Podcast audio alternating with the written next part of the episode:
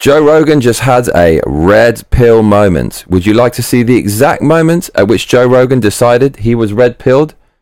Well, keep watching. Watch this, Lise. You can actually pinpoint the second. This Red pill. and now. They had been already investigating him, knowing this was bullshit from the very beginning, since the campaign. And uh, Andrew uh, McCabe, who was the deputy, uh, the deputy FBI director uh, at the time, so James, uh, uh, so after they fired um, the FBI director, he said this on a 60 Minutes interview. He said that basically they all sat around, all the top people at the Justice Department, and they considered invoking the 25th Amendment which is you know getting enough of the cabinet to declare that the president is unfit to serve and removing him, and that that's what they wanted to do. And he said that they basically realized they couldn't get enough of the cabinet, like they couldn't get enough people to agree to that, and so they they settled on Mueller. They settled on setting up a special uh, investigator.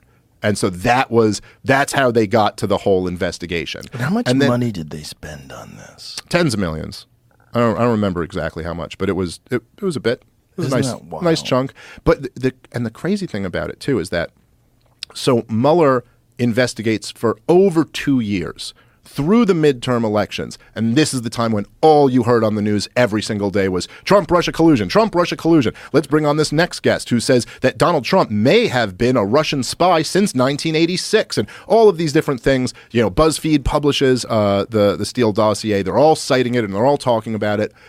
And then I, don't know if you remember this. At the very end, it's like the last month uh, BuzzFeed had these two reporters who ran a story that said that they had been shown proof that uh, Donald Trump instructed uh, Cohen, his attorney, to lie in, before Congress. And this is a clear crime, and this is going to lead with indictments of Donald Trump. He's going to be walking away in handcuffs. The sitting president of the United States of America is about to be indicted. And Mueller's team put out a statement and they said that is this is not true. That is we have not found that in our investigation. So they were willing at that point, toward the very end. Um, yes, this was uh, the the Mueller report found that Trump did not direct Michael Cohen to lie. But more importantly than that is that they they came they came out before the report was out and said, "Hey, listen, everyone's speculating about this. Kind of like control expectations because that's not going to happen. We didn't find any evidence of that." Yet they allowed for two plus years every pundit in the world to speculate about whether the sitting president of the United States had committed high treason. And he never came out and said, hey guys, that's not where our, where our investigation is pointed at all. Like, cool it with Yeah. that. He let everybody say that through the midterm elections and just through the first two plus years of Trump's administration. Just let that hang over him, even though he, clearly he never had any evidence pointing in that direction at all, which is insane. It's like it, was like the biggest story in the history of the United States of America if it was true that the Right. sitting president is actually a Russian agent. Right. Like there's nothing bigger than that ever. But the actual story is almost as big, which is that the intelligence agencies framed the sitting president for treason. And they all got away with it. And this is the world we're living in right now. This is uh, Yeah. the real red pill moment. The real red pill moment. The real red pill moment. Red pill moment. Red pill. Red pill. Red pill. Red pill moment. So, what did you think of that? Did you enjoy Joe Rogan's red pilling as much as I did?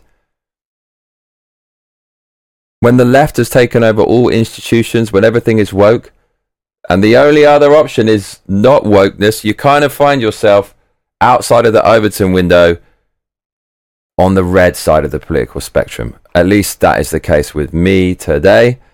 That podcast was amazing, and it took place five months after Joe Rogan said that he would vote for Donald Trump over Joe Biden. And I go, I would vote for Trump before I'd vote for Biden, just because I think with Biden, like he's no, he's he's gone. Like you know he's gone. It's you're going to be relying on his cabinet, and I knew his cabinet would be this sideshow of diversity. So Joe Rogan's red pilling is complete. I highly, highly recommend to watch this podcast episode. The guest is known as David Smith. It's probably the best Joe Rogan podcast I've ever seen, along with the Peter McCullough and Dr. Robert Malone podcasts. After watching this, you'll have no doubt in your mind that the greatest threat to America today is the elites. They absolutely tear into the elites on episode 2025. They tear into the hypocrisy of the elites and the establishment. They cite the video of Chuck Schumer saying unprompted that if you go after the intelligence agencies, they have six ways until Sunday to get back at you. They offer remedies for the elite corruption by saying you have to abolish all these corrupt organizations. They, of course, tore into the intelligence agencies and how they ne- were never supposed to be clandestine. They remind us of the famous expression, absolute power corrupts absolutely. Absolutely. They ripped the most amount of wars conducted by a nation out of all nations, which is America, and the hypocrisy of America saying they enter these wars for some kind of just moral reasons, especially on top of the Ukraine Russia war. They absolutely rip that to pieces and how the narrative is, is completely insane and nonsensical. Uh, they talk about Donald Trump openly discussing the military industrial complex, which I guess is part of the reason the intelligence agencies went after him. They ripped COVID quarantine, vaccinations, Vay, all that kind of stuff. And they absolutely nailed the mainstream media to the wall, saying who actually watches this stuff anymore? They obviously don't. And Joe Rogan is the most popular voice for news today, without a shadow of a doubt. And they try to paint Joe Rogan like a controversial figure when they have these very small segments which are about one minute and they say this is good and this is bad and you should believe it without any long form discussion and without any counter narrative. So Joe Rogan is officially red pilled. I think it's been obvious for a while, but that confirmed it there in this video that I just brought you from episode 2025 featuring Dave Smith.